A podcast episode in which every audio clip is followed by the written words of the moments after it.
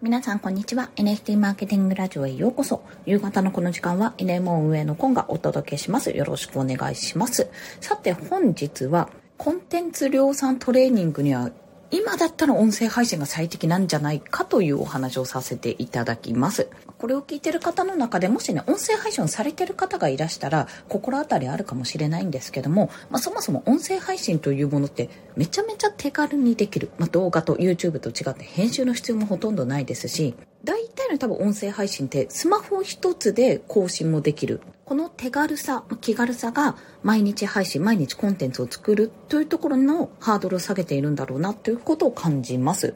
もちろん他にも YouTube の動画動画コンテンツですねとかインスタのフィード投稿リール投稿もそうですしショートムービーもそうですしブログもやっぱり書く方が得意って方もいらっしゃると思うので毎日更新される方もいらっしゃるかと思います。その上で音声配信が非常にコンテンツ量産の練習になるなって思うことについて今日はお話ししたいと思います。まあ、先述した手軽にできるコンテンツを配信するまで配信するまでのハードルが非常に低いというところが、まあ、私はなんですけども私は結構喋るのが好きなので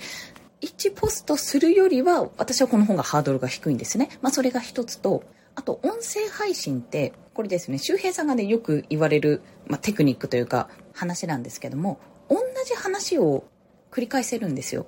ブログとかポストとか動画はちょっと別かな、インスタの投稿とかは例えば同じテーマで別切り口で話すとしても結構文章が似ちゃうとかこれこのことを言おうとしてるんだなというのが視覚化される目に見えて残ってしまうのでおそらくね記憶に残りやすいんですよ。だからこれ前にも同じ話あったなっていうふうに思われちゃうかもしれないんですが音声配信に関してはなんか言われたけども前にも言ってたなという記憶はあるかもしれませんがまた同じ話を聞いてもうんうんそうだよね前にも聞いたことあるかもしれないけどまあやっぱりもう一度聞いてもやっぱこれ大事だよねっていうふうにどちらかというと記憶を再度アップデートするというかより覚えられるように上書きする積み重ねるって感じかな。それに近いと思うんです。ブログだとしっかり読み込んだり何度も読み込んだりすると思うんですけど音声配信っておそらくねながら聞きの方が多いと思うので何度も何度も聞き返しますってことが多分少ないと思うんです。そういった意味で特に毎日配信されている方は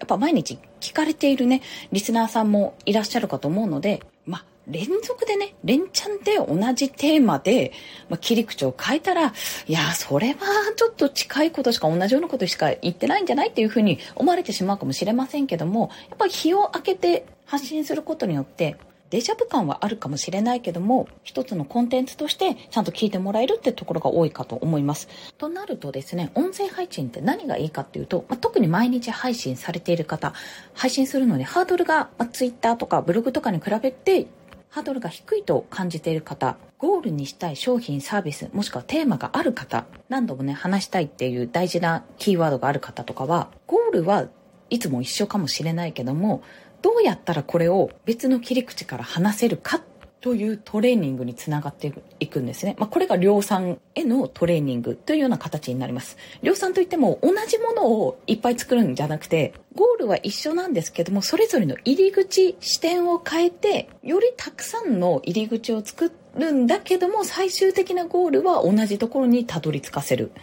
けどやっぱり入り口が似たり寄ったりだとこれまた同じことだなっていうふうに思われてしまうとそうならないための工夫が非常に大事になってくるんですけどもそれを私は音声配信の、まあ、毎日配信を通じてやるのが一番今だったら効率がいいんじゃないかと思います。まあ、ただこれ向き不向きがあるのでもちろんね私と違ってあの書く方が得意な方もいらっしゃると思うんですよ。それだったら毎日ポスト長文ポスト書いた方が自分はしやすいって方もいらっしゃると思うし毎日一記事ブログを書いた方がいいって方もいらっしゃるかと思います。まあ、フィード投稿とかショートムービーでやりたいっていう方もいらっしゃると思うので、まあ、向き不向きはあると思うんですがコンテンツにかける時間というか工数ですねのことを考慮するとなるべく工数が少ないものがやっぱ量産しやすい毎日定期的に配信もしやすいということになるかと思いますのでぜひねお試しいただければと思います。今はチャット ジーピーティー とかね エーアイ も技術が広がっていって今チャット ジーピーティー 図かな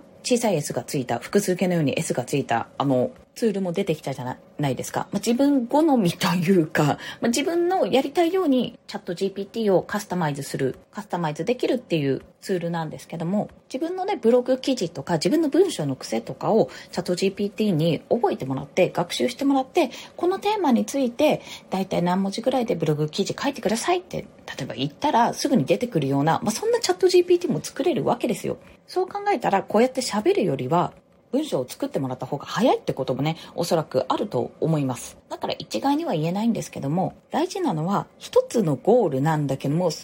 どれだけたくさんの入り口を作るか。この訓練って毎日というか、まあ定期的に更新する、コンテンツを更新しているってことじゃないと結構ね訓練にならないんですよ。私ボイシーのネタが降りてこない時って本当にあって、まあ、そういった時はほぼほぼインプット不足なんですけど、やっぱりそれでもひねり出して毎日配信を続けていくっていうのはものすごくトレーニングになっているなっていうことをやっぱ感じているし、まあ、これ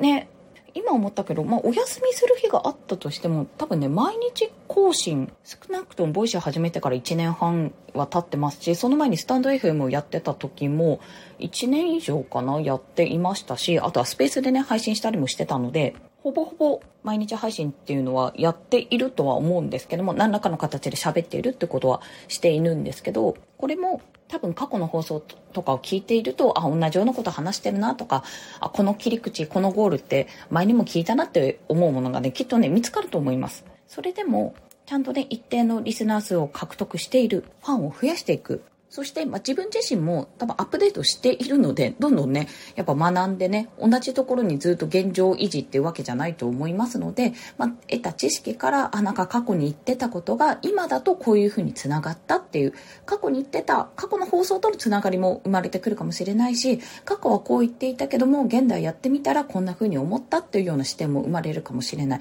とにかくアウトプットをし続ける環境を作っていると、おのずと学ばなきゃいけない環境に陥るんですよ。もう強制学習ですよ。喋れなくなるから。そのね、仕組みを作ってしまえば、本当にね、私はまだまだ、まだまだね、切り口ないな、足りないなって、入り口そんな作れないなって思うことがあるんですが、でも少なからず音声配信始めた時よりも全然喋るネタはあるわって、いろいろ考えられるわっていうふうに思えるようになってきたので、ぜひコンテンツ量産に向けてトレーニングしたい方は、毎日配信できるもの、私の場合は音声配信、人によってはポスト、まあ、エスエヌエス とかね、そういったものかもしれないんですけど、それをぜひお試しくださいという、そんなお話でございました。ということで、本日もお聞きくださりありがとうございました。最後にふたつお知らせがございます。ひとつめは、こちらの エヌエフティー マーケティングラジオはじゅういちがつまつをもって、ボイシーのチャンネル終了いたします。本当に長い間お聞きいただきありがとうございました。現在はね、スタンド エフエム に移行しておりますので、基本的に個人チャンネルでの私の個人放送のみの配信となっておりますが、じゅうにがつ以降も聞きたいなっていう方は、ぜひぜひ、スタンド エフエム のも言えてない、スタンド エフエム の方もフォローしていただけると嬉しいです。こちらのチャプターにリンク貼っておきます。